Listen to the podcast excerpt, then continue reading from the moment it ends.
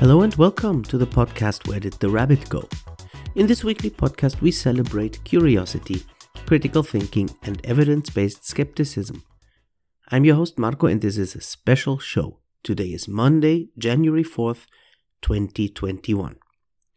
Happy New Year, everyone! We arrived in 2021. We made it into the new year, which, by the way, is not at all a date of astronomical significance but more about that soon. Right now, it's extremely cold in the house here in Mexico.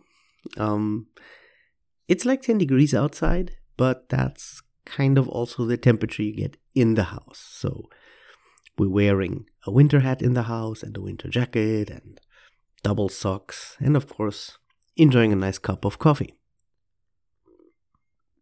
Yeah. So, in this special episode, I want to show some gratitude again. As you regular listeners may know, I am a teacher, and most of my already 15 years of teaching I have spent in middle schools, teaching science. And teaching is such a rewarding job. Yes, it is challenging and can often be stressful, but there is nothing more rewarding than seeing your students grow and learn. And it gets even better. Often you run into your former students years later and you get to catch up and see what path they have chosen for their lives. And it's even better to listen to their success stories. I'm extremely lucky to get a lot of these little opportunities due to a second job where I am teaching German classes in a local university. And that is where we often meet again. And what is it that makes me most proud of them? Is it that they still remember a certain topic from my classes? No, of course not. It's the values they represent. It makes me proud to see that they know what they want from life, that they are caring, responsible people with a good sense of integrity and community. To see that they are happy and that they succeed at what they have decided to succeed at. Thanks to the university campus, to local events, and also to social media, I had the chance to connect with several of my former students and talk to them on the podcast. So far, I've had conversations with four of them. And I want to present you with some of the best snippets from these conversations to represent all my students and to celebrate them and to express my gratitude and my respect towards them. I hope you enjoy this episode and you find some inspiration in these brilliant young people let's hop into this special episode rabbit hole.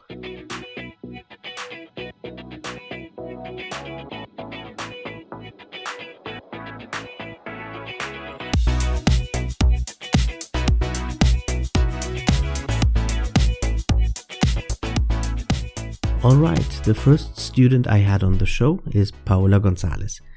She studies psychology in the campus where I also teach German and uh, she is head of the student council where she shows great leadership. And a part of that she also realizes several projects on instagram where she helps local businesses which has been extremely important in just the past year 2020 and a fun fact we were on stage together. Yes in a theater play when she was in ninth grade.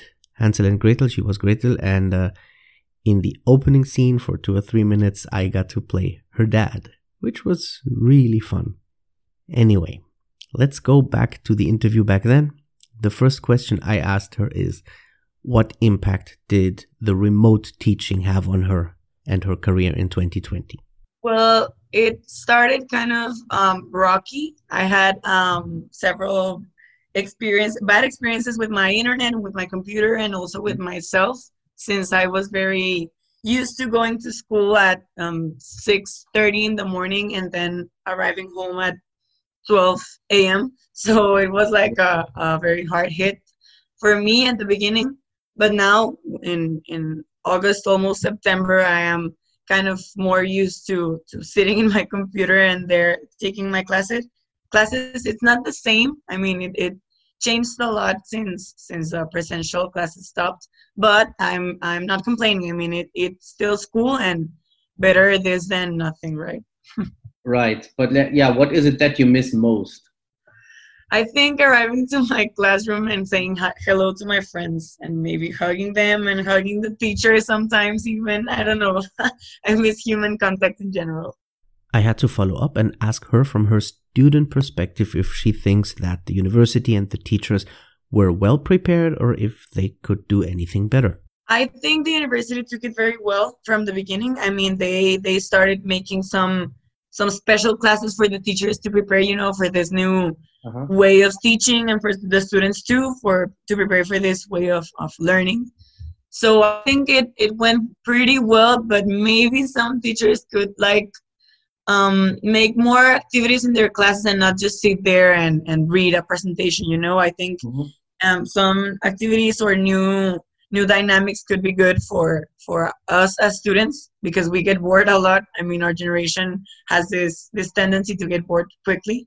So i think they should um, maybe pay more attention to that. But in general it's it's good. I mean it's going great all right let's talk about her projects that she realizes on instagram so the first one i asked her about is called segunda vida which is spanish for second life and I was really interested in how she got the idea and what motivated her to found it.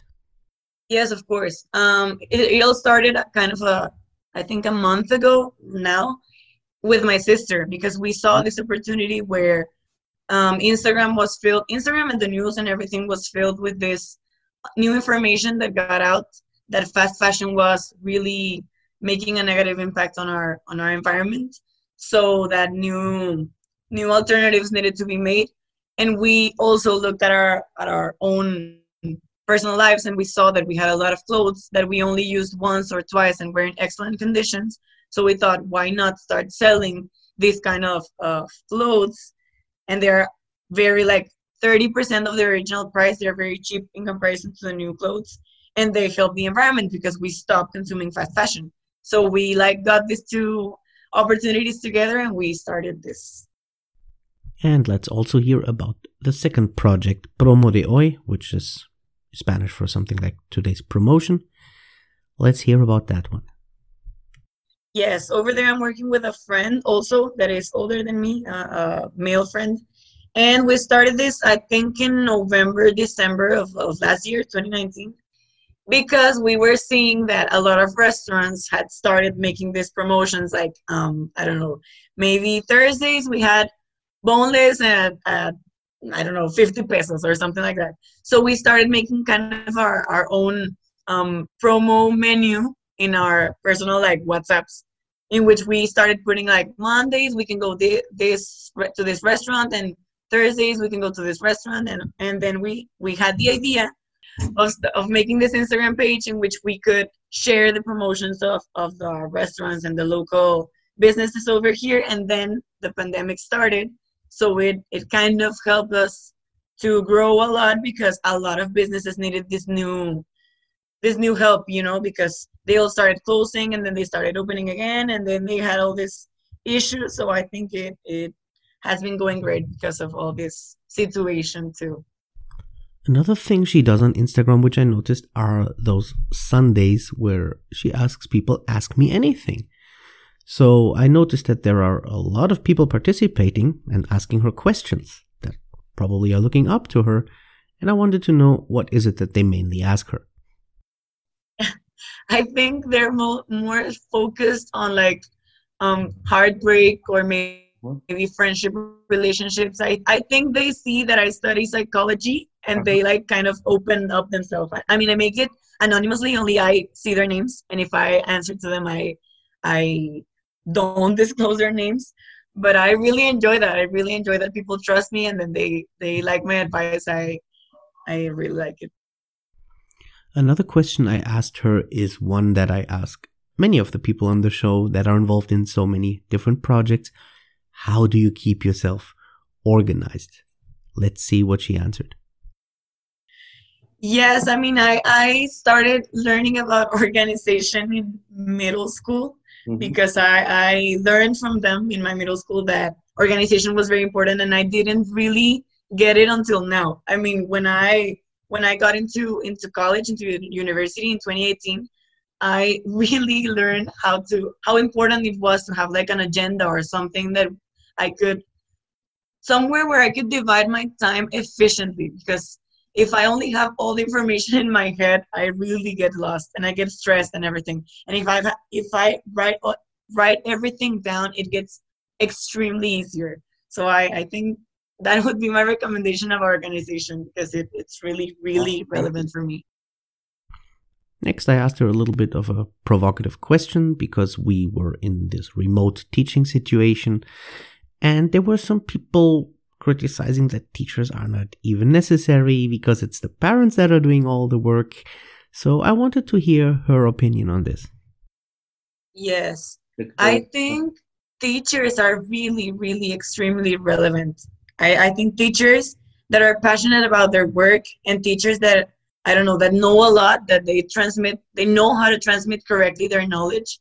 They are extremely relevant for people in any age. I mean, I think little kids or teenagers or, or young adults they love we love to learn about people that enjoy their work and what are they doing and how they I, I mean i personally love to see how teachers get out of their ways and like get out of their boxes to for us to learn and for us to enjoy the class and for us to you know get the most out of the of the of classes and i get i maybe maybe get a little bit how why people don't like school and they think that it is not relevant because now we have um, platforms like Coursera or, or, stuff when we could when where we could learn um, externally from school. But I think school is really still really really relevant. I mean, human contact and human like word to word, mouth to mouth um, transmission of experience and knowledge. It's it's awesome. I love it. Last but not least, a question that could not be missing to end on a positive note, I had to ask her, what is it that you're most hopeful about in the future? I think in the um, in the future, I'm most hopeful about maybe people starting to value more their their friends and their acquaintances and their human contact in general, their families, because in all of this almost six months that we have been um, in the pandemic situation, we have drifted a lot away from our, our close friends and our close family members. And as you said, Mexicans are very, very used to being close to people, and we are very um, used to getting into into parties or maybe huge events or concerts or festivals. I mean that all of that things. I hope that when we get there again, we value them more and we not just take them for granted, you know, and we start being more empathic with our, our people that are around us and we start um, i don't know i hope that people start getting happier that they were before when we get out of all of this you know? Well thanks to Paola for this wonderful conversation. And if you dear rabbits want to hear the whole conversation it's on episode number 32 in the podcast feed and if you think that Paola is involved in many projects wait for the next one uh, very recently, I have reconnected with Alejandra.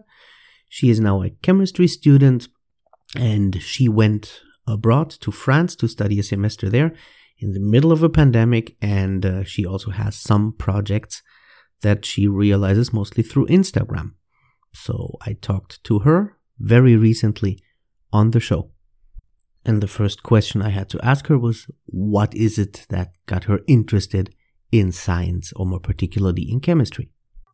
Yeah, well, as I said, I've always been very curious. So I love to understand the reasons why everything happened. So, um, I also, I'm, uh, I love all these cosmetics and fragrances. So I was like, well, I want to have my own business when I grow up and I want to make makeup. So, uh, I investigated like the the career for that. So it was chemistry. But well, my my career in fact is like chemist, pharmacist, biologist. So it's a, like a combination, a big combination of everything. And well, then I started to investigate more about the the, the career, and I realized that I love also the part of pharmacy, uh, the all the clinical part, and also the environment. So it has a lot of different areas in which I can then um, be like uh, educate myself more into those and to work on those areas. And I think it's beautiful to know the reason of like everything. In fact, it's like the, the chemistry of life. So I, I mean, it's, it's beautiful to understand why everything happens like it does. Of course, I was curious about her experience of studying abroad in France in the middle of the pandemic. And now that she's back here in Mexico, I wondered if she sees any similarities or any big differences in how these two countries are handling the situation. Here's what she said. Well, uh, as I said, in France it was strict lockdown. It was mm-hmm. not optional. Uh, we had to leave our house with a permission. Um, and well, we signed it and I, I, was like, well, with all my, my data, like my name, where do I live, where, where I was born and everything. So, um, I left to the supermarket with my passport because if the police like asked me to, to give the, the document, I mean, they had to, to have like an official, um, identification. So it was my passport and it was really weird to just leave to the supermarket with your passport, but I mean, it had to be done. Wow. Um, and, and then, uh, well, that was clearly one of the most, uh, different things that I found between France and Mexico, but I understand that here we cannot do that because of all the informal jobs that we have here. And also like the France government gave like, um, economic help to families. So I understand if that cannot be done here. So mainly those things because there are still like French people who don't believe in coronavirus or, or at least when I was there, it was like, oh no, like that's, that's made up. and th- it also happens here, but the, the decisions that the different governments made, it's what I found the most different. On a little bit more personal note, I also had to ask her how she was feeling back then when she was so far away from her family, and if she had any regrets of going there in that particular moment. No, no, no. It. I, I think it. Everything happened as it should have, but I mean, at there, I was like, how? how does it does it happen? You know, like it was really, really weird. And like the chances of me being like in France during a pandemic were not really high. yes. But I mean, I wouldn't change a thing about my, my academic exchange because I really learned a lot there about resilience and like just being by myself and feeling super great like that. Like, uh, I was really used to being around my friends or my family. So being alone 58 days was mm-hmm. something and I really learned a lot about that. All right, time to talk about the projects that she is involved in. And the first one I wanted to know about is Diversciencia. That's one that she did not found, but that she is part of. Diversciencia is a pun, a word play of uh, the words divertido and ciencia. So divertido means it's fun and ciencia means science.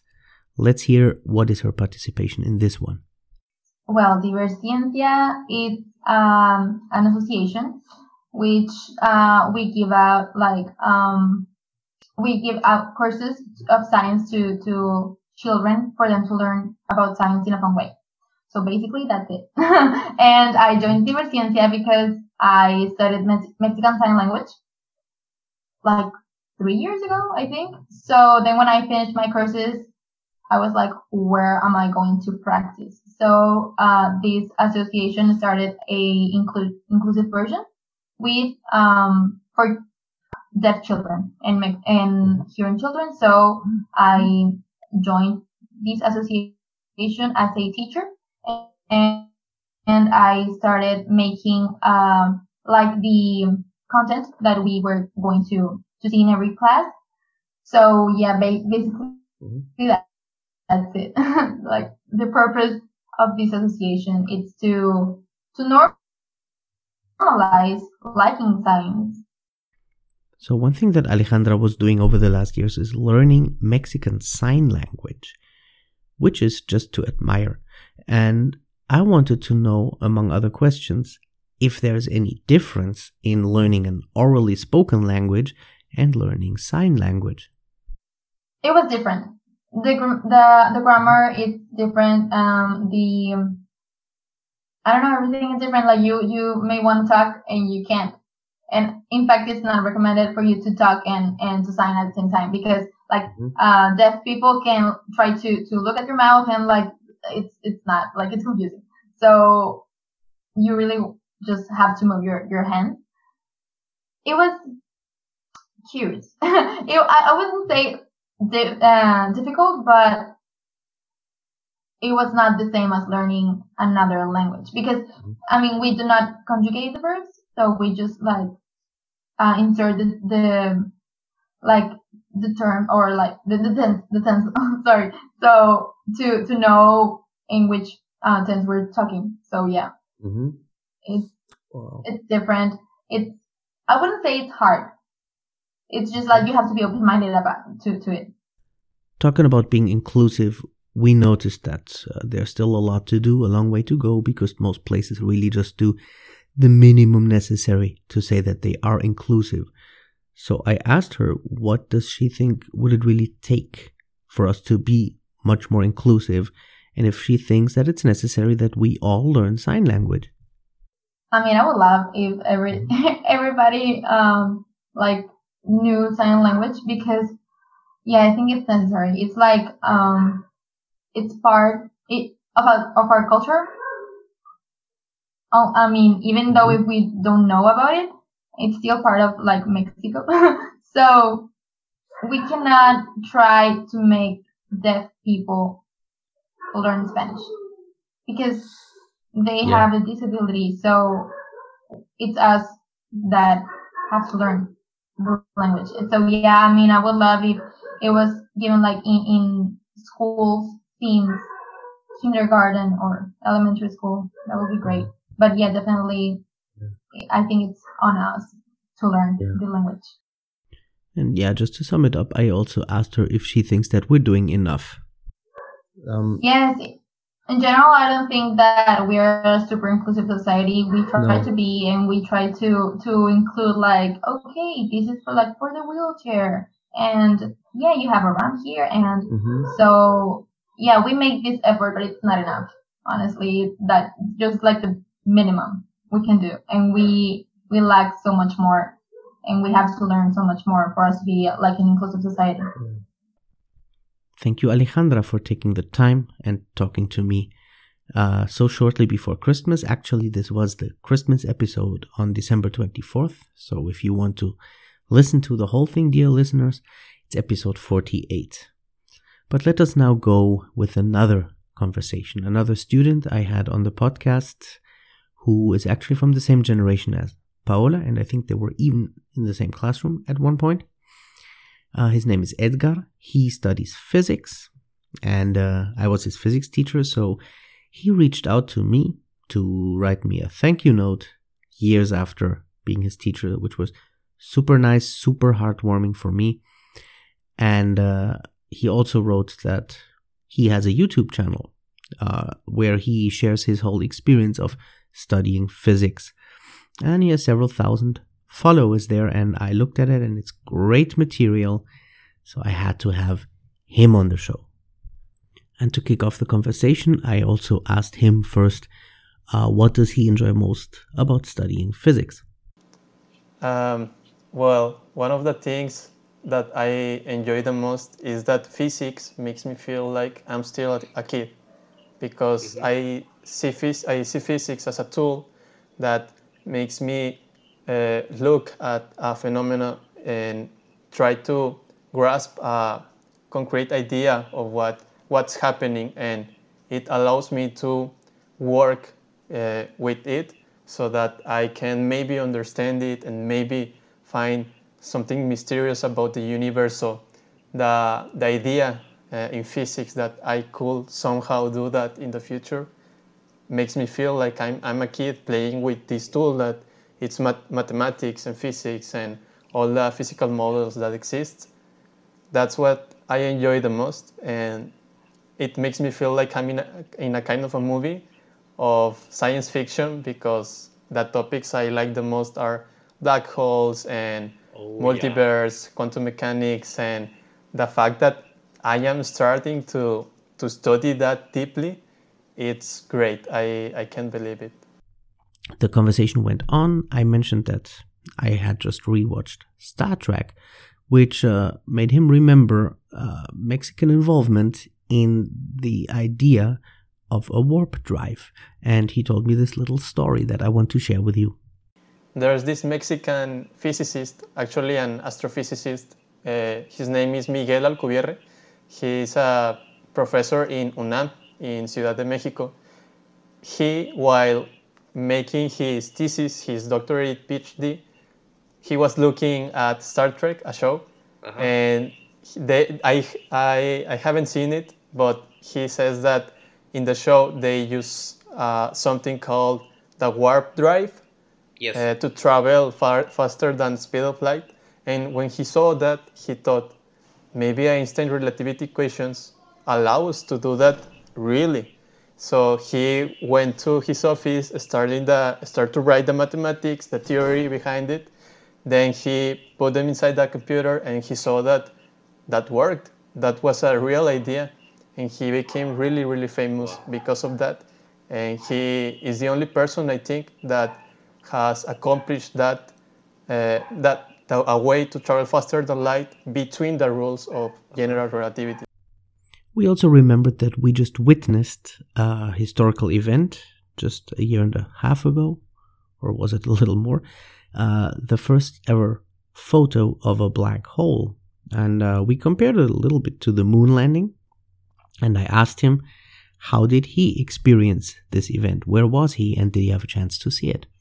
I was about to start my first class, and I, I arrived. I arrived a little bit earlier, and everyone was on their phones. Everyone, uh, in the halls, in the classrooms, everywhere, everyone was on their phones, and I didn't know what was happening.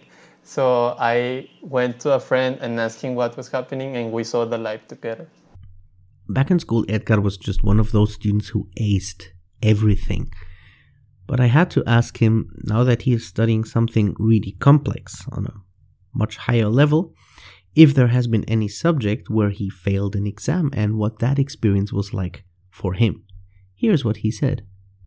Well, uh, it was particularly difficult for me to uh, to realize that I failed a subject because during uh, high school and my first year in aeronautical engineering, because I was at uh, aeronautical engineering for one year, I didn't fail any subject for those three years, never. So in physics, in my second semester, I had this teacher. He was he is a mathematician. He gave me the class of topics of algebra, which is a subject in which you learn really it's like random subjects that you will need in, in the future about algebra but they're really basic like matrices determinants series logarithms and so yeah, I remember it- of that. Yes, that the class was actually easy, but the exam, the exams were so difficult because he was a math major, he was doing his PhD, and he was so rigorous. The exercises were really, really long, and I only had one hour, and I, I never finished one exam. I never, never finished an exam. So I, I failed. Uh, I, I, I think there was one exam. Uh, I had five questions. It, it was partial fractions, and I uh, only answered one because I only had time for one. And it actually was the, the easiest subject in the whole semester. And I had like mm-hmm. 20, I guess.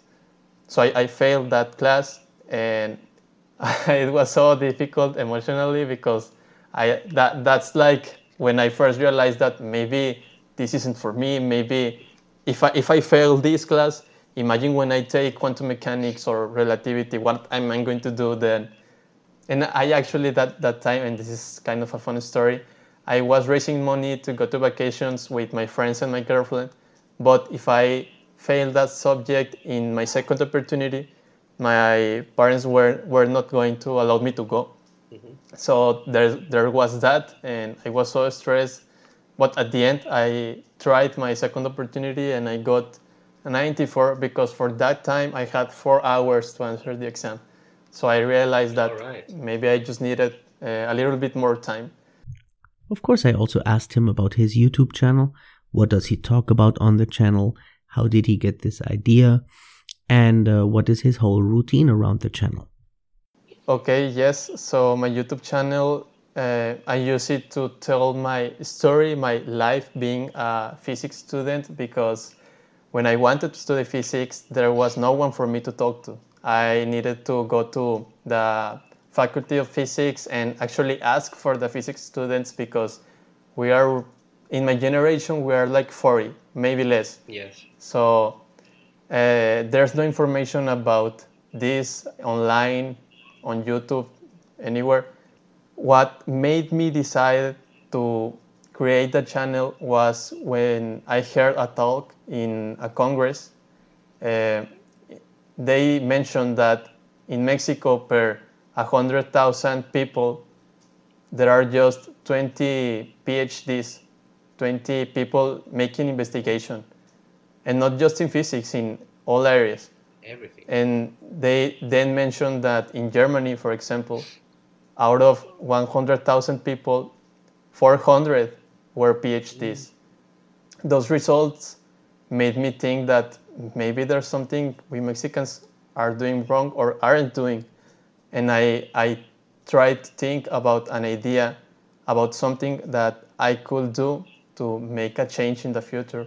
But I wanted to start now, and I knew that I didn't master, I wasn't an expert in any field, but I then realized that maybe a huge part of a huge reason of why people didn't study physics is because nobody tells you how it is. So I then had this idea of starting my YouTube channel about this topic in particular for them to see that it's possible even if you're not a genius, even if you are not so disciplined or organized, you can actually do it eventually. Uh, because if I can do it, I am an average person. Everyone can do it. That's what I want to transmit with all my videos. I also do a little bit of science communication, but basically that's the idea and the reason I started my YouTube channel. Great. And of course, there's the same question I asked the others before. What was the impact on remote teaching, of online teaching on him, of suddenly being in his house and taking the classes there? Well, uh, the last semester it had a huge impact because I think the professors were the ones who had the hardest time to adapt to it mm-hmm. because I had teachers that didn't have a good connection and that every single one of their classes we only saw half the topic and we needed to well we just couldn't advance. And there were also other teachers that already had their powerpoints prepared or that they made pdfs like some notes in a sheet of paper and they scanned it and that's how they gave their class. And i think that that's what changed the most that some professors are those kind of teachers that they just need a, a blackboard and a pen uh, and they just start giving the class. And those kinds of teachers were the ones who mm, failed that sem- failed last semester to finish giving the, the whole class. I had this one class called Celestial Mechanics, and the whole last chapter, I didn't see anything about it. Nothing, nothing at all. Bad. And I also think, well, maybe it's not that teacher's fault, mm, or not all, not completely, because for me it was also difficult to adapt to the pandemic. It, it also changed in positive ways. I used to take the bus all the days. I also I used to spend a lot of money on food there because I was there all day, mm-hmm. and now I can wake up a little bit later. I can have breakfast when I want. I don't spend money. I don't waste time on the bus. But there's also that I can get distracted really easily because I have my phone here. I have my Yes. PlayStation here. I have my brothers and sisters. But uh, now the the semester, me and the teachers, I think we are doing much better than last semester. Uh, I am more organized. I already got used to being seated all the day in my in my desk with my laptop. Uh, things are getting better. Uh, if the next semester is like this, I will be okay. Thank you, Edgar, for reaching out to me and making it possible that we had this conversation and that I learned about your YouTube channel, of course. Thanks again. And those of you who want to listen to the whole conversation, that's episode number 38. And as I just revealed on the year end episode, it was the most popular of the year. So you should definitely check it out. Finally, I talked with a student who was in my classroom in my very first year of teaching in that school. And uh, that's Mariana Garcia. She is an entrepreneur. She has her own business, a social enterprise. And I reconnected with her on the conference in Monterrey, which is a huge conference for entrepreneurship for business startups. And yeah, since then we stayed in touch. I invited her to speak in my school about her business, and of course, I had to reconnect with her. Her business is called Isel, and I had to ask her, what does this name actually mean and why did she pick it? Yes, Isel means uh, unique in uh, Nahuatl, which is a like indigenous dialect here in Mexico and I chose that name uh, precisely because um, Isel merges uh, technology with Mexican handcrafts. So we're creating a very different and unique product in order to um, provide with more visibility and more voice to indigenous culture in Mexico. So, how did she get the idea of the business and really started to realize that that's what she wants to do? Yeah, I found it like the the idea started since 2016 more or less that's when when i realized of the uh, like the social problem here in monterrey that we had a lot a lot of indigenous uh, people migrating to the state and nobody was paying attention to them. So that's when i like had this idea like i need to do something to solve this issue. I need to create something to work with them uh, however all like the planning and the structuring of the business model took me very long. So operations of my company started at the end of 2018 but I think that officially I can say operations started last year, like on August 2019 is when I uh, already like launched the uh, online store and we started selling online and on Amazon and on different like markets here in Mexico. So she's not a student anymore, in contrast to the others. But I also had to ask her, of course, how did the pandemic and the whole lockdown situation affect her? and her business and her sales no it it, it definitely uh, has like ha- has had an impact on our sales because uh, before the pandemic even though we had the online store half of our sales came from markets like from different i don't know how they call it in english but in in mexico here in mexico we call them bazares. And they're like small markets in the street where people go and buy stuff. And we all we all are like uh, entrepreneurs with our projects. So half of my sales came from there from there and since the pandemic i couldn't go anymore to these markets. So all the sales should come from like online stores. And even even with that like i have not um, reached half of the sales that i had last year because the economy in general i think it's like very uh, very bad here in mexico and in the world maybe in general. And a lot of people are not buying right now. Like they're more focused on saving money or buying just essential stuff. And my product is not a commodity and it's not like it's not something that you need. It's more like a luxury. It's a luxury product. It's yeah. an accessory for your apple watch or an accessory for your smartwatch. So I think that my strategy during these days has been like more focused on the impact that your um, that your money or your buying has uh, with us your, that your purchase that your purchase has with us. Like it goes beyond just having a nice product or having a nice strap for your apple watch and handmade by indigenous women it also has an impact in these women's uh, life uh, because of your purchase these people can continue like surviving.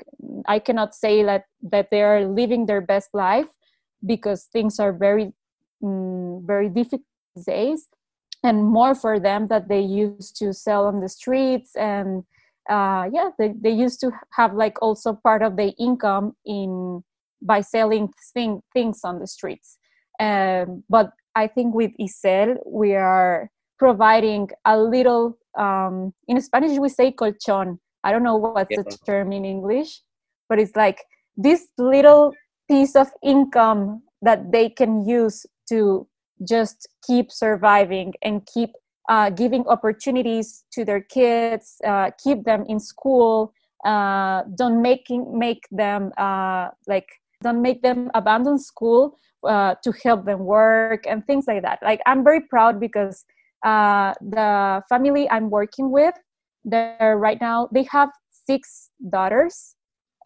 Mika is her name of, of the indigenous women, woman. Yeah and mika has six daughters. One of her daughters is working also with me. She has already like uh, 19 years old. And uh, the rest of her daughters are like small of them are going to school uh, right now. And they didn't have to abandon school this this this semester this year. And one of them has gotten uh, a laptop for their studies for their studies. I remembered that some years ago she also went on a mission to the African continent, and I wanted to know if that experience does in any way connect to what she's doing now with her social enterprise. Yeah, I went on 2017. Mm-hmm. Uh, Isel started before I went on Africa. However, my mission on Africa, or like my volunteering experience on Africa, uh, it was on Zambia and we went uh, we were working at a um, mm, refugee camp in in zambia the name is Mayukwayukwa and i think that experience just reinforced me my passion for service and my the responsibility that I, that I feel I have with society and with my community because in the experience like my main learning was I am at a privileged, very, very privileged position. I have many tools, and it's it wouldn't be fair if I just kept all these tools to myself. Like I need to use these tools and all of my knowledge and all of the privilege that I have to make a change and to empower the people that are invulnerable, invulnerable um, like position that are not enjoying enjoying the same privilege uh, that I have. So yeah, the experience in Africa was definitely um, like a how to say like a, a motor or like a motivation to maybe yeah like a catalyst to just start working full mm-hmm. time mm-hmm. on Isel. And of course, being an entrepreneur has to become really popular. Uh, there are several TV programs, just think of Shark Tank, that are all about it.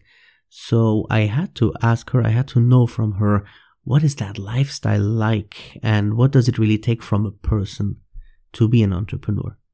Well, the first thing is that you really, really, really must want it. Like, desire it with all of your heart because it's not an easy thing uh, people i think that entrepreneurship is a lot of like um, uh, getting that a, a, lot of attention because there's this false idea that it's like so fun and you're your own boss and you have so much time because you manage your own time and you do what you love and that they're that's just like false. Like all those are lies. If you're the, the real like uh tough thing of being an entrepreneur is precisely that you're your own so you have the worst of the bosses? You have the most demanding boss? You have the most strict and uh, intense uh, boss. And i think that if you really want for your enter uh, like for your enterprise or your startup to succeed you need to work 24 7 so if you think or if you would uh, like to be an entrepreneur uh, just to have fun and do what you love and and manage your own time and have may- maybe have more time for yourself this is not the way. Like being an entrepreneur is way more exhausting than working on an enterprise as a as an employee. And i've had like both uh, both experiences and when i was an employee i really was like what am i doing here? I'm i'm really bored. I don't do anything. I want more challenges. I want uh like more work.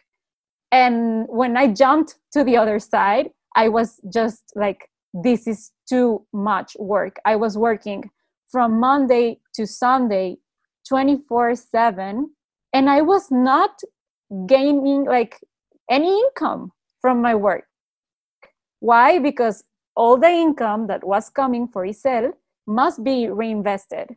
So maybe I had like one peso from here and one peso from there and one peso from there, but it was not like in my in my past job what I where where I had like this uh, fixed income coming every single month. So when I was an entrepreneur, like when I started my days uh, and my months as an entrepreneur, I was like, what am I doing here? I should go back to an to an enterprise and be an employee where I don't do anything and they just pay me for like for being seated there in in the computer. But then you realize that it's really your passion and you're doing it because you enjoy it and you really like yeah it's it's really doing. And you don't do it for the money. And you don't do it for anything else than uh, the satisfaction that gives you delivering that service or delivering that product. So right. so uh, yes I, I think that my best advice is just is just like um asking yourself if it's really something you're passionate about and if you are willing to sacrifice many things such as income such as uh, time and effort and just keep going because it's a tough road Thank you, Mariana, for this conversation, and let's hope that this coming year, 2021, is a much better year. You, dear listeners, if you want to hear the full conversation, you would have to go back to episode number 34. And once again, thanks to all four of them for taking the time to talk to your old teacher, to Paola, Alejandra, Mariana, and Edgar. I really had a great time reconnecting with all of you, and I feel very happy to see that you guys are successful, assertive, and happy young people. And I'm looking forward to hearing and seeing more from you in the future, and of course, to keep my listeners updated. My best wishes to you, your families, and to all my other students and to my teacher friends in this new year, 2021. I will be back with a regular episode on Thursday, which will be the first regular episode of the year, and I will also try to stick to my original plan of making the episodes something around 20 minutes. I promise. Dear rabbits, this is all for today's episode. I hope you enjoyed it. Thank you so much for taking your time and listening. If you like the show and you want to support me, there are very easy and painless ways to do so. You can rate and review the show on iTunes and Spotify. That would make it easier for other people to find the podcast as well. And please subscribe to the show and share it with the people you think will enjoy it. Follow me on Instagram, Facebook, and TikTok. You can find all the links in the show notes. Stay safe and stay curious. Until next Thursday, I am Marco, and this has been Where Did the Rabbit Go?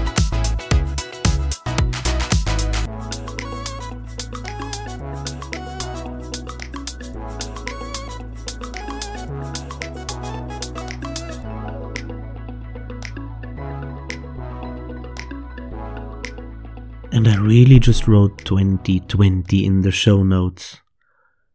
Come on, the year is over.